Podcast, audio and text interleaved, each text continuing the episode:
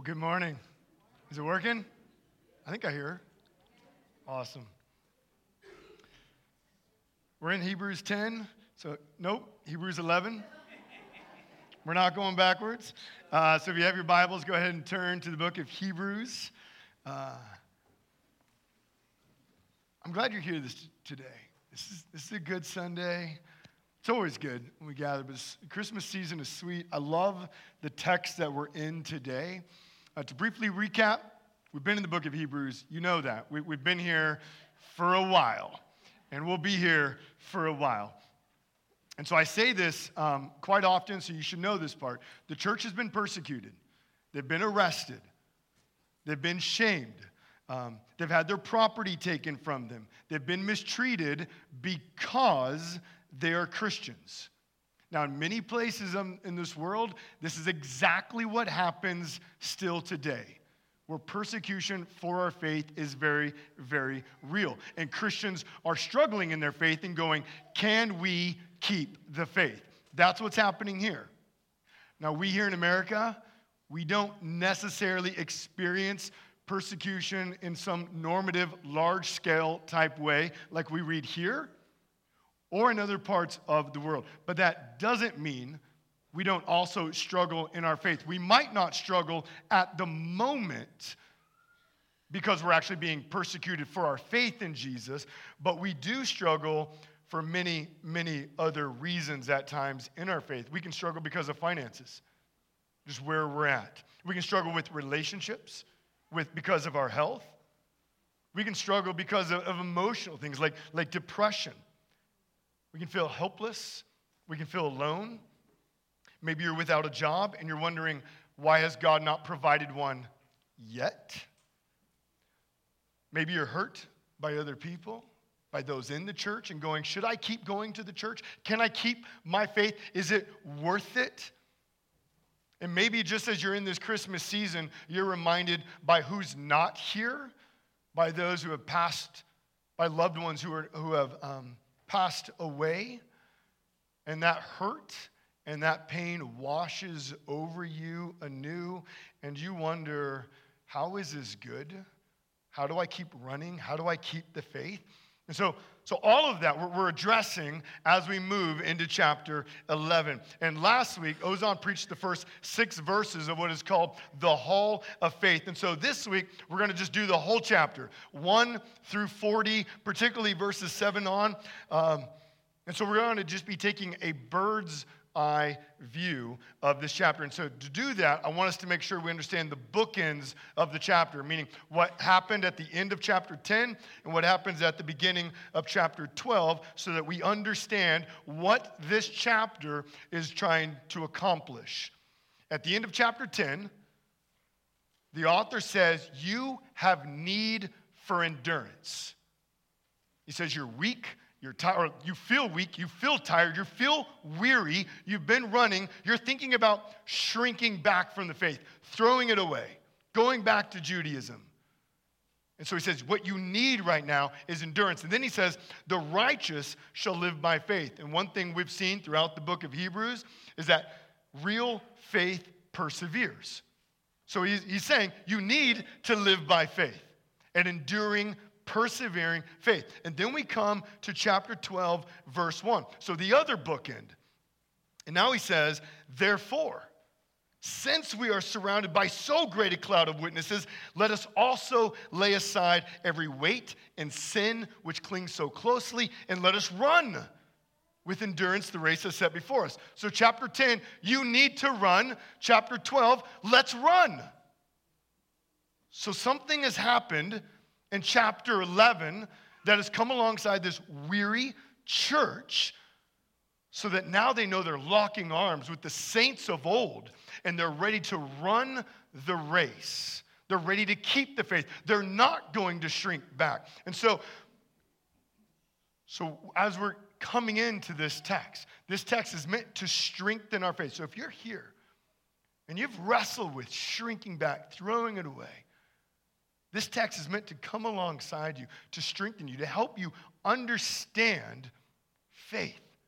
And so, really, I have two goals today that I believe that this text is trying to accomplish, and we could say so much. In fact, I really look forward to coming back and spending a whole series in just chapter 11.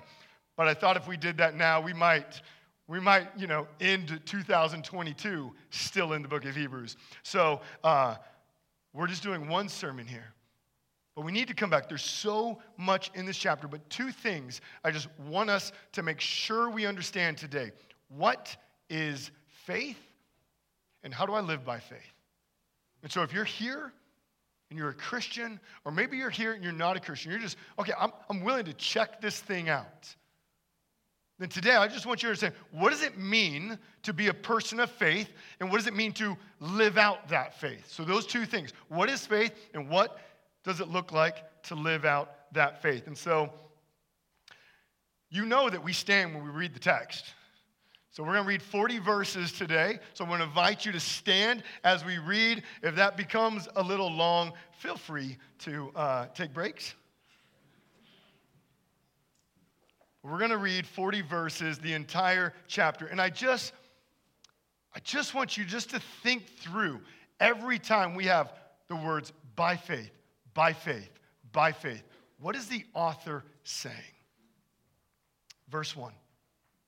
Now, faith is the assurance of things hoped for, the conviction of things not seen. For by it, the people of old received their commendation. By faith, we understand that the universe was created by the Word of God, so that what is seen was not made out of things that are visible. By faith, Abel offered to God a more acceptable sacrifice than Cain through which he was commended as righteous. God commending him by accepting his gifts, and through his faith, though he died, he still speaks. By faith, Enoch was taken up so that he should not see death, and he was not found because God had taken him. Now, before he was taken, he was commended as having pleased God. And without faith, it is impossible to please him. For whoever would draw near to God must believe that he exists and that he rewards those who seek him. By faith, Noah, being warned by God concerning events as yet unseen, in reverent fear, constructed an ark for the saving of his household. By this, he condemned the world and became an heir of righteousness that comes by faith. By faith, Abraham obeyed when he was called to go out to a place that he was to receive as an inheritance. And he went out, not knowing where he was going. By faith, he went to live in the land of promise, as in a foreign land, living in tents with Isaac and Jacob, heirs with him of the same promise. For he was looking forward to the city that has foundations, whose designer and builder is God. By faith, Sarah received power to conceive even when she was past the age, since she considered him faithful who had promised. Therefore, from one man, and him as good as dead, were born descendants, as many as the stars of heaven, and as many as the innumerable grains of sand by the seashore. These all died in faith, not having received the things promised, but having seen them and greeted them from afar, and having acknowledged that they were strangers and exiles on the earth.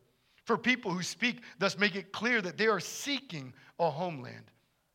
If they had been thinking of that land from which they had gone out, they would have op- had opportunity to return. But as it is, they desire a better country that is a heavenly one. Therefore, God is not ashamed to be called their God, for he has prepared for them a city. By faith, Abraham, when he was tested, offered up Isaac, and he who had received the promises was in the act of offering up his only son of whom it was said, Through Isaac shall your offspring be named. He considered that God was even able to raise him from the dead, from which, figuratively speaking, he did receive him back. By faith, Isaac invoked future blessings on Jacob and Esau. By faith, Jacob, when dying, blessed each of the sons of Joseph, bowing in worship over the head of his staff. By faith, Joseph, at the end of his life, made mention of the exodus of the Israelites and gave them direction concerning his bones. By faith, Moses, when he was born, was hidden for three months by his parents because they saw that the child was beautiful and they were not afraid of the king's edict. By faith, Moses, when he was grown up, refused to be called the son of Pharaoh's daughter, choosing rather to be mistreated with the people of God than to enjoy the fleeting pleasures of sin. He considered the reproach of Christ greater wealth than the treasures of Egypt, for he was looking to that reward. By faith, he left Egypt, not being afraid of the anger of the king, for he endured as seeing him who is invisible. By faith, he kept the Passover and sprinkled the blood so that the destroyer of the firstborn might not touch them. By faith, the people crossed the Red Sea as on dry land, but the Egyptians, when they attempted to do the same, were drowned. By faith, the walls of Jericho fell down after they had been encircled for seven days. By faith, Rahab the prostitute did not perish with those who were disobedient because she had given a friendly welcome to the spies. And what more shall I say? For time would fail me to tell of Gideon, Barak, Samson, Jephthah, of David and Samuel and the prophets, who through faith conquered kingdoms, enforced justice, obtained promises, stopped the mouths of lions, quenched the power of fire, escaped the edge of the sword, were made strong out of weakness, became mighty in war, put foreign armies to flight. Women received back their dead by resurrection. Some were tortured refusing to accept release so that they might rise again to a better life. Others suffered mocking and flogging and even chains and imprisonment. They were stoned. They were sawn in two. They were killed with the sword. They went about in skins of sheep and goats, destitute, afflicted, mistreated, of whom the world was not worthy wandering about in deserts and mountains and in dens and caves and of the earth. And all of these, though commended through their faith, did not receive what was promised, since God has provided something better for us, that apart from us, they should not be made perfect. Father, Father, we thank you for this text. 40 verses that display faith. And Lord, I pray that today we would see what faith is. We would understand it. We would know it. And we would know what it looks like to be a people of faith, to live out our faith. God, I pray that, that everyone here, whether we need it today or tomorrow, that our faith would be strengthened. That our understanding of who you are, that you are good and righteous, the ruler and sustainer and creator of all things, that you are God and that we live in light of who you are every single day. So, Father, be with us now as we seek to understand your word. May your spirit work powerfully among us. In your name, Jesus, amen.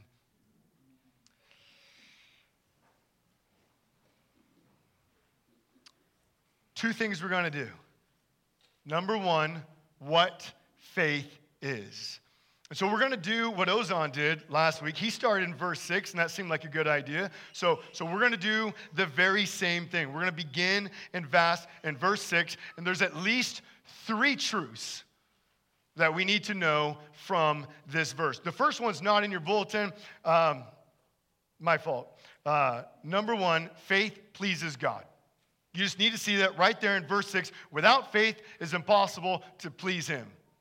If we're going to please God, we will live by faith. So we need to understand faith pleases God. That's not us figuring out how to please God, that's God telling us how we please Him.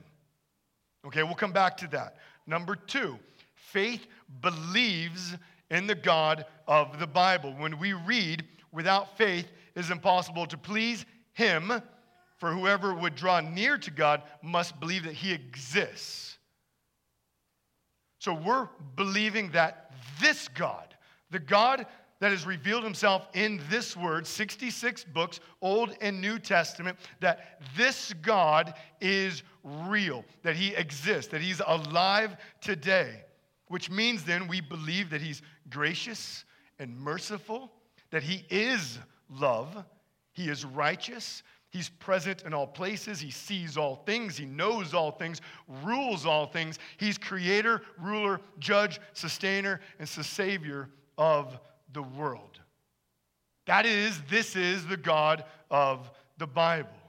So we believe that this God, the God that this Bible reveals and defines, not a God that we define. Does that make sense? We believe faith is the only way to please Him, and it's this God, the God that's described and defined in God's Word, that we live for.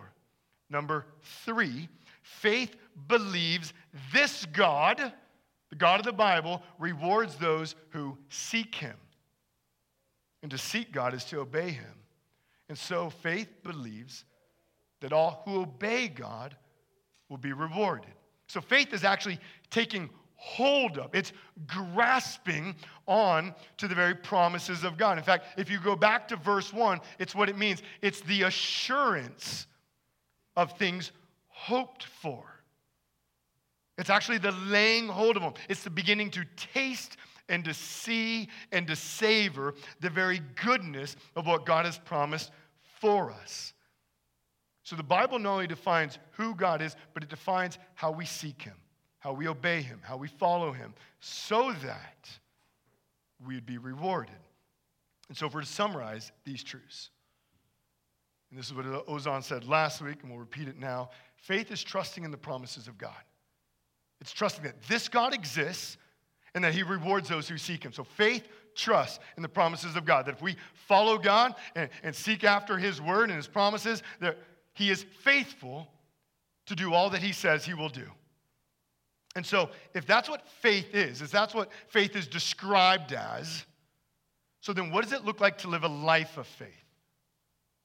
That's where we're going to spend the rest of the chapter because that's what the majority of the chapter is about. What faith does, or as Ozan said, this is faith displayed. And so we have 17 Old Testament names that are given to us, all to show us what it means to live a life of faith, a life that trusts in the promises of God. And so that's where we're going now. What faith does. What faith is, we've looked at that. Now, the majority of the time, we're looking at what faith does. And there's only two things we're going to look at here. There's a lot we could say, but we're just going to zero in on two. Number one, faith responds obediently to God's word. Just think this through. If we believe that this God exists, the God of the Bible, the one who's revealed himself, and that He's given us His word, and that He really is righteous and good, and He really rules everything and knows everything and sustains everything and promises by His faithfulness, by His very namesake, that He will reward us, then we will obey Him. We will want to obey Him. We'll long to obey Him. We'll be a people of the word. We'll want to know this word because as we know this word, who do we know? we know God. And what will we know about God? His character and his promises. And so, if we're going to live by faith, we must know who this God is. For the more we know God, the more we will know how to obey him, and the more we will look forward to the very reward that he promises to give. Last week, we heard that we are saved by grace alone, through faith alone, and yet, Faith is never alone, right? Faith produces works. So while we're saved by faith, that faith produces works. And so all throughout this chapter, we see a people of faith obeying God, working out their faith. And so I just, we'll go through at least two, maybe three examples. Number one, verse seven, look at Noah. Noah built an ark in a desert because God said there's going to be a lot of water coming, right? Why did Noah build the ark? Look at verse 7, first two words by faith. Okay, now, now look, by faith, Noah being warned by God concerning events as yet unseen, in reverent fear constructed an ark. So, reverent fear, that would be as an act of worship, he built the ark. But wait, but it was by faith he built the ark. So, what we understand is that to live by faith is to live a life of worship to God. So, here, Noah by faith built an ark, and out of worship built an ark. And, and don't miss this while, while Noah's obedience looked foolish to the world, in the end, it was the world that looked foolish, right? Don't miss that. We'll see that all throughout this text. In fact, we'll see it again. Verse 30. Look at the walls of Jericho. Jericho, a mighty fortress that as Israel comes into the promised land, it is this giant walled fortress that threatens the people of God. And yet, God is going to use this as an opportunity to help his people understand this is what it means to be my people. This is what it means to live a life of faith. And so he said, Here's the game plan on how we're going to take down Jericho. Get your, get your choir, get your drum line, get your trumpets, and they're going to lead the way.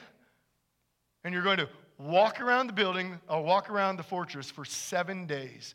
And on the last day, you're going to yell, you're going to shout, you're going to blow your trumpets really loud, and the walls will come down. Do you see how absolutely foolish that sounds? Absolutely foolish. And yet, what did God's people do? They obeyed God even though they appeared foolish in the eyes of Jericho, in the eyes of the world, faith obeys God. Faith trusts more in God's word than it seeks affirmation from man. To appear foolish before the world as we live by faith is not radical faith. It's called normal faith. And so I, I, was wrestling with this and, and just thinking about this. We often would say what Noah did, what Abraham did, what they did going into Jerusalem or going into Israel, walking around. That's like radical faith. But what happens when we use words like that? We automatically think there are some who are radical and some who aren't. We think that's an exclusive faith. We think that certain people will live this way, but the majority of us, we're not like Paul. We're not like Peter. We're not like those people who are great people of faith. And so we don't necessarily live that way. But that's normal faith. Every instance we have here is God doing something that only God can do in his power for his glory that often makes us look foolish in the world. But in the end, we see that it's not the believers who are foolish, but it's those who reject God. You get so if we come back, when we come back, and we'll do a whole series, chapter 11, the title of that series might just be Normal Faith. Because this is what it looks like to live out. So don't read this chapter and going, man, that's just amazing, man. Some people can live that way. This is how we all live. And it's not wishful thinking. You get that? Like, when they're marching around the walls of Jericho, they're not just going, well, man, it just sounds crazy, but I mean, maybe, maybe God will do it. Think about it. They already know that God has spoken the world into creation. They know that God flooded the earth by his word. They've witnessed the 10 plagues that have come upon Egypt decimating all of Egypt. They've seen the angel of death come through Egypt, striking down the firstborn of every Egyptian son, and yet sparing all the Israelites because they had blood on their doorposts. They've witnessed the parting of the Red Sea. They've witnessed the sustaining hand of God throughout 40 years in the wilderness. This is not wishful thinking. This, this faith is based upon the very character of who God is and who He's revealed Him to be in history and as us today in His very word. So when people say faith is just wishful thinking or it's without substance, no, it's not. Faith is the very spiritually apprehending of this God and believing that He is true, He exists, and He will act. One person said it like this, and I think it was helpful Remember those like 3D pictures where it's like the picture, you gotta like cross your eyes to like see the image within the picture? That's what faith is. Faith is a spiritually apprehending of things that only God does. And only, we only see it by faith. You ever have trouble seeing those things in those pictures? I can't ever see them. And yet when I'm with them, the guy goes, Oh, do you see it? Yes, yes, I do no clue what we're looking at here. I've crossed my eyes, looked backwards, everything. I've no clue. And that's how the world is as they try to understand the things of God without faith. But when we come by faith, we actually do see God. We're not just saying, oh, I think he exists. No, that's look back at verse 1. The conviction of things not seen. It's the trusting. It's the actually spiritually apprehending and perceiving and seeing that this God truly does exist, which only comes by a gift of God, by His grace. Our eyes are open that we would, through faith, see Him. That's what we're seeing all in this picture. And so, uh,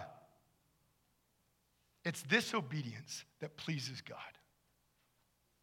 It's this, this obedience based upon faith is how we please God. When we live by faith, we're rightly recognizing who God is and we're ordering our lives after him.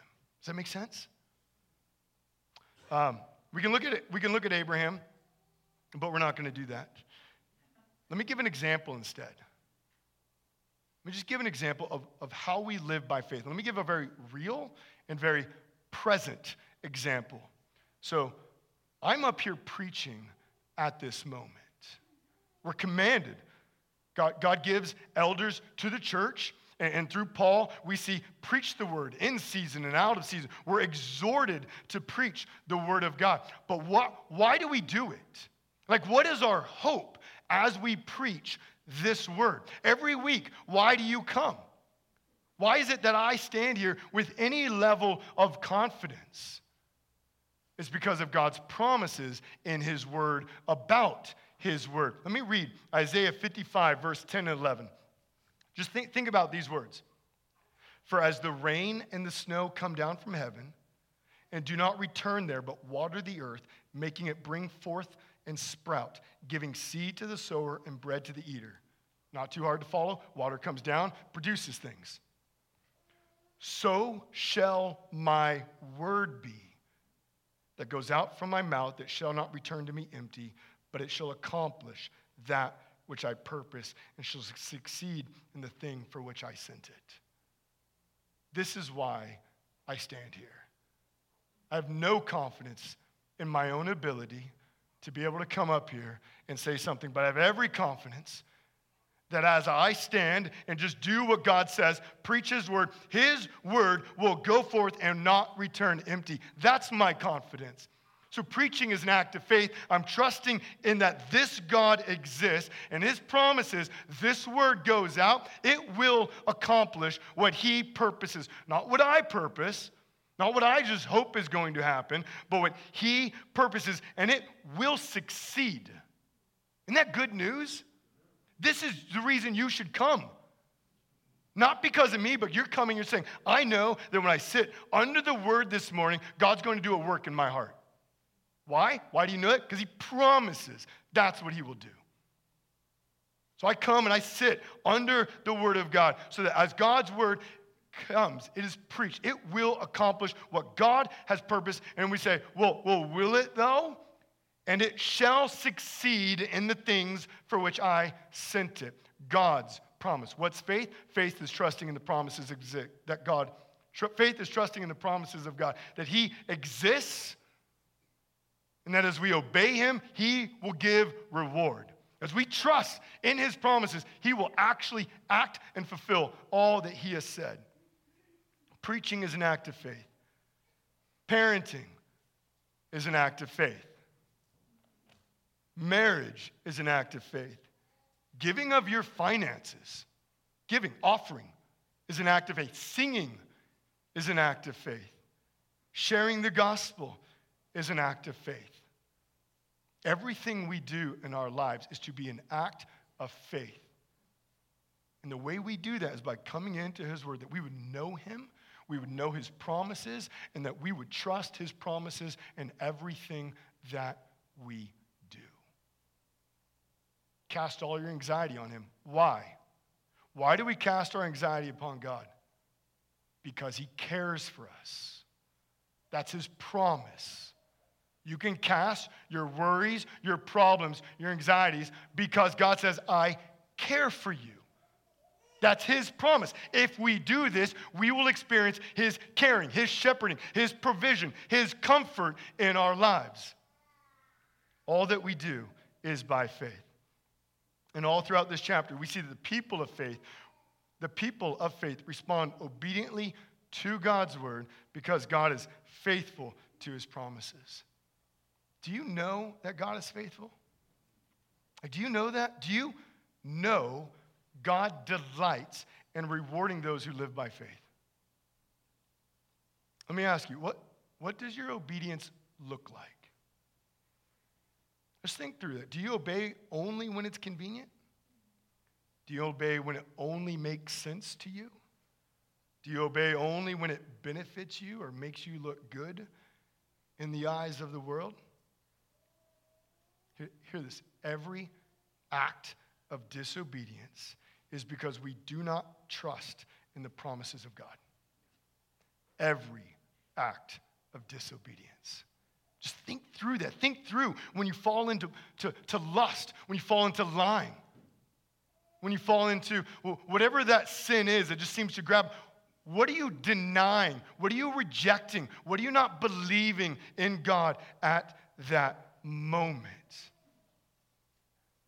That's why we need one another. That's why earlier in chapter 10, he said, Do not forsake the gathering. Why? Because we need to come alongside one another, encourage one another. And what do we do when we encourage one another? We remind one another who our God is and what his promises are. Every week, this is what we do. We gather to remind ourselves of the very promises of this God so that we would live by faith each week. Why do we do table groups? So we get together throughout the week. We work out this this sermon and these truths in greater details in our lives for the purpose of living by faith. And when we go and when we wonder, but is he good? Can I trust in him? And we can come back to the last several chapters in the book of Hebrews where God has displayed his goodness and his faithfulness. Because over the last several chapters, chapter 7, chapter 8, chapter 9, and the first half of chapter 10, we've read how God, out of fulfillment to all of his promises in the Old Testament, sent his son Jesus to come so that he would be the ultimate lamb, the ultimate sacrifice. So he would die in your place, in my place. We call that substitutionary atonement, standing in our place, that we would have forgiveness of sins. And to be our, remember this word, propitious, that he would absorb God's wrath on our behalf so that we could be forgiven and have the peace of God. So when we go, but but is he good? Is he faithful? Can I trust in him today? Yes. Because we come back to the cross, which reminds us of God's faithfulness, his goodness, his justice, and that all of his promises are yes in Jesus Christ. So, the first thing we see, and we could look at every single example, real faith responds obediently to God's word. The second thing I just want us to see is faith looks forward to a better country. It looks forward to a better country. And that, we're going to see that means actually a, the ultimate reward that we have. There are two kinds of people in this world there are citizens of this world, and there are citizens of another world. And what we understand is that when we are saved, that when we believe in Jesus, we become citizens of a, of a different world, of a better world. And our faith lives in anticipation of that world. So, when verse 8, when God called Abraham, he left his family, everyone he knew, to go to an unknown land. Verse 9 says, By faith he went to live in the land of promise. And verse 10 says he was looking forward to the city that has foundations, whose designer and builder is God. God called Abraham, who was surrounded by his family and, all that was comfortable, and he pulled him out of everything that he knew. He says, You're going to go over here and you're going to live as an alien and stranger. In fact, look at what verse 13 says.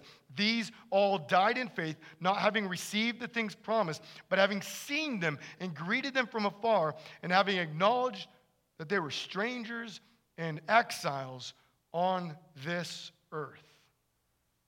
That's who we are. Why is it that Abraham and Isaac and Jacob were okay with being aliens and strangers in the world? Why is it that Noah was, was okay with, being, with not being accepted by the world? Why did Moses, when we read about him, why is he okay with giving up all the riches and comforts of Egypt? Why is it that Rahab, a citizen of Jericho in a walled city, gave all of the comfort and protection and security she had to become part of God's people? Why can the church of Hebrews that's being written to be okay with persecution and suffering in the present? Why can we continue to persevere in our faith today?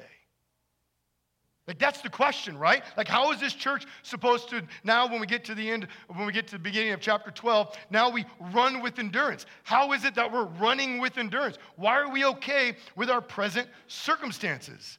Look at verse 16. Says, As it is, they desire a better country that is a heavenly one. Therefore, God's not ashamed to be called their God, for he has prepared for them a city. The word better has played a major role all throughout the book of Hebrews. Jesus is better than the angels, chapter 1, verse 4. We've seen that Jesus is a better hope, chapter 7, verse 19. He brings a better covenant. He offered a better sacrifice. In chapter 10, we see that as Christians now, we have a better possession. And now we see we have a better country. Now, remember last week, Ozone, as he preached, he said that Jesus is our reward, right? Jesus is the actual object of our faith. He's the exact imprint of God, the radiance of God's glory. If we're going to know the Father, we need to see the Son.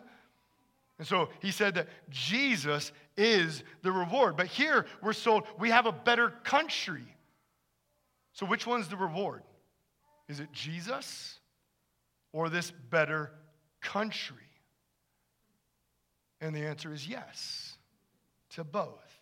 You see, throughout the Bible, when, when the, we read the words country and land or house, it often represents the very presence of God. In fact, let me just give a couple examples. I think these are up on the slide. Psalm 23. You all know Psalm 23, but think about the last verse of Psalm 23. Surely goodness and mercy shall follow me all the days of my life, and what? What's the longing of the psalmist? I'll dwell in the house of the Lord. That's where he wants to be. Psalm 27 4. One thing I have asked, that will I seek after, that I may dwell in the house of the Lord. That's what I want. I just want to be in God's house. Psalm 37 29. The righteous shall inherit the land and dwell upon it forever. All of that, the land, the house, all of those things are pointing us to the very presence of God. The only reason the land and the house of God is good is because why? God's there. So it's both. It's Jesus, but Jesus has provided a place for us to be the better country. Ultimately, the new heavens and new earth, which when Jesus returns, he will bring forth with him. But the hope is not to be in the country, by itself without God. That's what a lot of Christians think. Like, I'll have my own house, I'll overlook the beach, it'll be really cool, I'll do my own thing. No, we're, we're only told there's one house in this country, right? John 14. God's house. Jesus has gone forth to do what? Prepare a room for you. In whose house? God's house. Not so you have your own little home overlooking the beach. Like, that's the wrong kind of thinking we have when we go, can't wait to get to heaven, I'll do my own thing. No go to heaven and we get to praise God in his presence at all times in the face of Jesus Christ. That's the hope. That's the better country that is laid there for us. It's just the space that we exist in so that we can be in the very presence of God. So when we read better country, we need to think presence of God, Jesus Christ, not your own little mansion. Don't think that. See, our struggle, and this is our struggle, this is where, this is where we battle every day. That we would love this country more than that country. That's the battle. That's where we struggle. Do I long for that country, the presence of God, more than everything in this world? And Christmas is a great time to test that.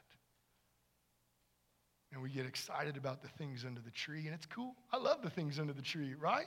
Although they're not nearly as cool as you get older, especially with Amazon. Like, you know everything that's going to be under the tree. My wife has like opened every gift that came for her already. Stupid Amazon. But I mean, it's just, I mean, like we get each other like socks now. We're like, yes, needed those. Christmas sweaters, thanks, Audio. But you, you get it. Like, Christmas is this time where we start seeing stuff, and we got to make sure we get the stuff, and it's all about the stuff. And if we're not careful, we actually do only think about the stuff. But do you remember your favorite Christmas present nine years ago? You have no clue. Because all the gifts, all the things of this world actually fade. All of them do. And, and, even the good things of this world will let us down. Nothing is perfect. Even, even in our relationships, I, as a husband, I won't perfectly love my wife. She won't perfectly love me. You won't perfectly love your children or your spouses. As friends, we're not going to be perfect listeners and, provide for each other in the perfect way. We, we don't know how to always do that. We fail at times.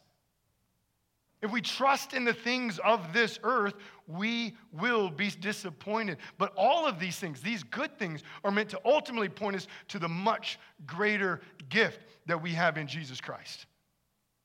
That He has come so that we would have a much better inheritance, a much better country. And when it's when we look for this country, when we long for it, when we know that Jesus is the better inheritance. And we long for him more than everything under the tree, more than the next job, more than the next paycheck, the better relationship, or anything else. When we long for Jesus more, that's when we're okay with our present sufferings. But when the sufferings that we feel become harder to bear, oftentimes we're beginning to focus more on this world than on the true inheritance that we have. Think about, think about how this makes sense. Luke chapter 9. I think this is up there on the slide. It says, This is Jesus speaking. And he said, If anyone would come after me, let him deny himself and take up his cross daily and follow me. For whoever would save his life will lose it, but whoever loses his life for my sake will save it. For what does it profit a man if he gains the whole world? You can have everything if he lose or forfeits himself. Remember, you can have everything and look wise in the world, but in the end be foolish. Or we can be like the people of faith here in God's word, where often we will look foolish. And yet, in the end, we have the better inheritance, the better hope. We have Jesus. The church has been struggling, the church has been beaten up. So the author has reminded them because of their faith they have a much, much greater reward. And he's pointed them to the host of Old Testament saints that all have persevered as they look forward to the reward. Real faith trusts in the promises of God, trusts that as we seek him, as we obey him, as we believe that he exists and that he is faithful to all his promises, we ultimately long for that much, much greater reward. And when we do that, that turns whatever we're going into light and momentary affliction. Whatever pain you're in, I don't say any of this to minimize your pain, but whatever pain you're in, whatever trial you're enduring, whatever suffering you have, it will come to an end. It might be by death, but it will come to an end. But what never comes to an end is the eternal joy of living with Jesus, our King and priest and Savior never comes to an end. Faith perseveres through trials because it looks forward to the better country. So I have four additional truths we're going to look at. We're not going to do that. We're going to look at two of them. So we're going to look at number one and number two. Number one, we said this earlier, but it comes back now. Faith is a means in which we please God. Earlier, we said that when we live by faith, we're rightly recognizing who God is and we're ordering our life after Him. Listen, you don't please God by heroic acts of faith. You, you please God by believing He exists and He's faithful to His promises. All God says is, is draw near to me right here. That's it. Just follow me here in this word. Just believe that I exist, obey my commands. That's faith. And you will please me. He's not asking us to go above and beyond Scripture. Paul didn't go above and beyond. Peter didn't go above and beyond. Noah didn't go above and beyond. Rahab didn't go above and beyond. Moses didn't go above and beyond. Abraham didn't go. None of the 17 people we read about go above Scripture. They just simply said, We'll obey this God. That's how we please God. I think so often we think we must do these incredible acts, or if we just follow God, we love our wife, we, we shepherd our children, we go, we, we gather with the church, and we're a light to our, our neighbors and our coworkers. That, is that really anything great? Yeah, it's pretty awesome. God uses you in great and amazing ways to accomplish his purposes by simply just trusting that as you do what he says, he will accomplish all that he promises. You don't have to go create a whole heroic acts list. Just follow God according to his word. That's the first thing. Number two, faith is not about living a perfect life, but about trusting in who Jesus, but about trusting in Jesus who perfects us. Look at verse 32. I found great comfort in this verse, and I, and I, I hope you will too. So he, he's listed all these people. Then he gets to verse 32 and he says, What more shall I say? In fact, he's like, I've made the point. you can stop at verse 30, 31. The point has been made. So now, verse 32, he's like, Let me underline that for you a few times so you don't miss the point. What more shall I say? For time would fail me if I kept going. And mentioned Gideon and Barak and Samson and Jephthah and David and Samuel and the prophets. But now there's something interesting there, isn't there? Like, do you see the names that he mentioned? Like, this is the hall of faith, and yet I feel like verse 32 is not like that great of a display of faith. Like, when I read these names, I remember Gideon's failure. I remember Gideon going, Oh, but God, you got to do this now. Oh, God, you got to prove yourself here. God, you got to do this. And he continually had little faith. Samson is like one of the largest failures in the Old Testament. Man of great strength, should have brought Israel to great, um, to, to rule and to reign over the enemies his entire life. And yet, in the end, he has his eyes burned out and he dies with the Philistines. You have Jephthah, who made a promise to sacrifice his daughter. Barak didn't have enough faith to believe in the word of God, so he's like, uh, what's, what's the prophetess name? Deborah? Thank you, wife. That was awesome. Look at that. Pastor's wife comes right through. So he's like, I won't go, I won't do what you say unless you come with me. And she's like, Well, because of your lack of faith, the victory is going to be given to a woman, not you. So, like, when I read these, I mean, David's pretty cool. For the most part, he did good. I mean, other than, you know, that time he committed adultery and killed the person's wife and all of that stuff. Samuel, actually, I think, is like the one I'm like, okay, I can get on board with that. He, he belongs here. So, what's the point? Like, why are these people mentioned? Because when I read them, I remember their failures and faults very quickly and very vividly. But I want you to hear this. God remembers our faith, not our faults. Do you hear that? We, we are quick to remember people's faults. And we, we can do that really poorly, where we, we hold people to them. And so often, and I know some of you, you're paralyzed by the failures that you've done or done, things been done to you and you wonder, can I please God? Would God still want me? Can I do anything that honors God anymore? Because when I look at my life, I see failure, failure, failure, failure, failure, or I see things done to me and shame and guilt. I just go, what more could I do? There's no way that my list of good things outweighs all my list of bad things either I've done or have been done to me. But the message of Hebrews is that Jesus died so we'd be forgiven of our sins. So God remembers your faith, not your faults. In 1017, God said, I will remember their sins and lawless deeds no more. Do you believe that? If you ever struggle with assurance of faith, I think chapter 10, verse 32 is a beautiful reason why we have assurance of our faith. Because these people, who there's a lot of faults listed on them, which in reality is no different than you and I.